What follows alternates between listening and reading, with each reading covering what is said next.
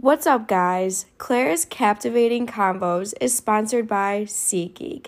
SeatGeek is an amazing app that helps you buy tickets in the easiest way possible. So please, if you ever need to buy tickets to any events, click the link in my description and use promo code CLAIRE to get $20 off your first purchase. Now, on to the episode.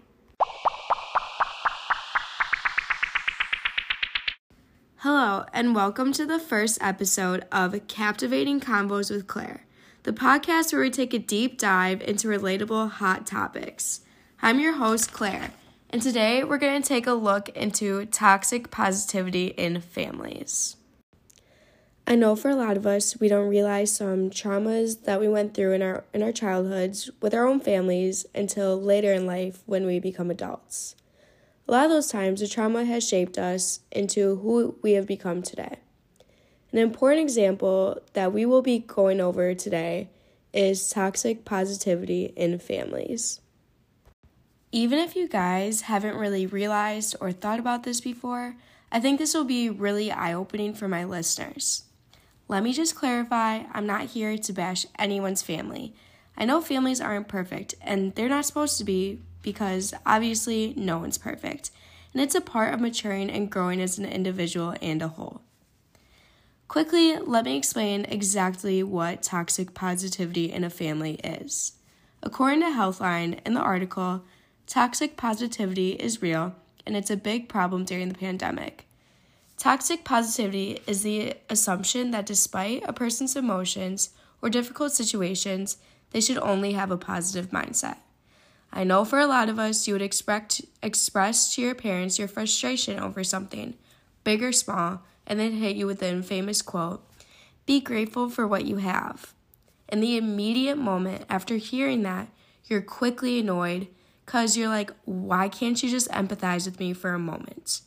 As time goes on, hearing a statement from your parents like that teaches you into believing that your feelings are not valid because of all the things surrounding you that you should be happy for instead.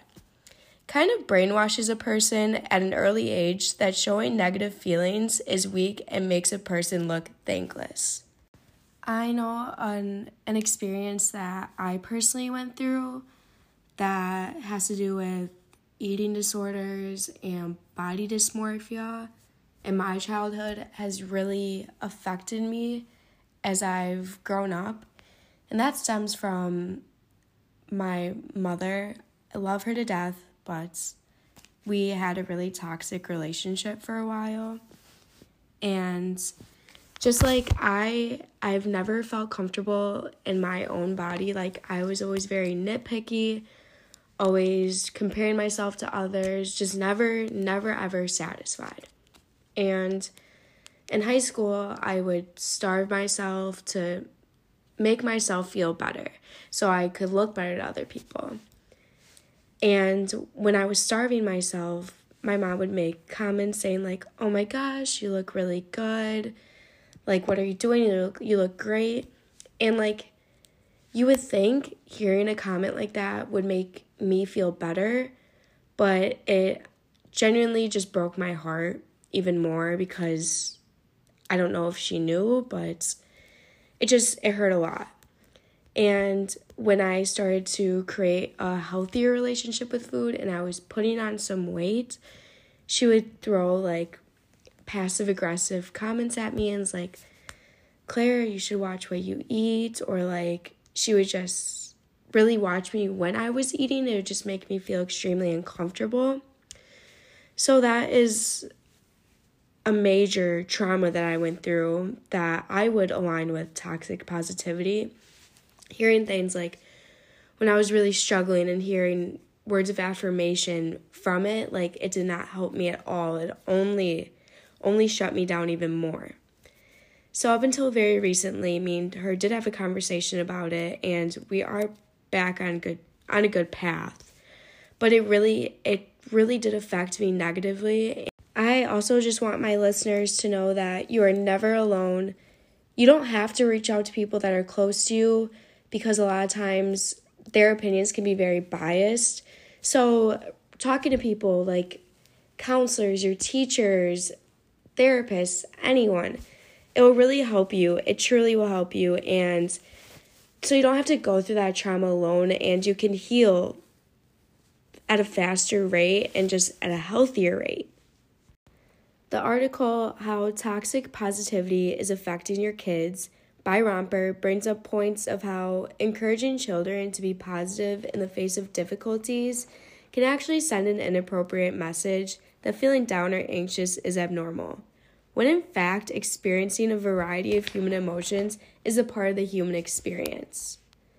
But, on the other hand, Motherly provides an article called Toxic Positivity is a Huge Problem in Motherhood, which shows the viewpoint of the negative view society has as a whole on mothers complaining about the struggles of motherhood.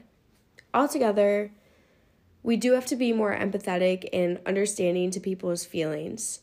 Being there for people on their rough days is just as, or even more important than just being there to enjoy the good days with them. All right, guys, I am super pumped about my next guest that I'm going to be interviewing. He is a freshman at Madison, he's a Gemini, he's only 18 years old. He is my brother, Eric. Can you say hi, Eric? Hey, what's up? okay, so the first question that I'm going to shoot at you is could you please describe a time that you didn't feel understood and undermined by your parents during a tough situation for you?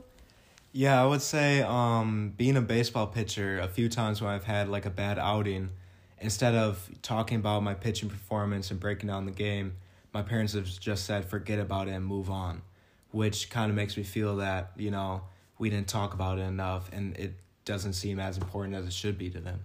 Yeah, like you weren't supported. Yeah. Totally. Okay, next question. Eric, could you share any advice for the listeners on how to deal with a situation like that? Um, with a situation like that, I would probably just um, suggest consulting with more than one person because you want to give uh, get more than one response answer, and from one person you don't necessarily always get the best answer out of them. So you gotta find more people to talk to. No, yeah, totally. Okay, Eric, thank you so much for coming on and talking with me.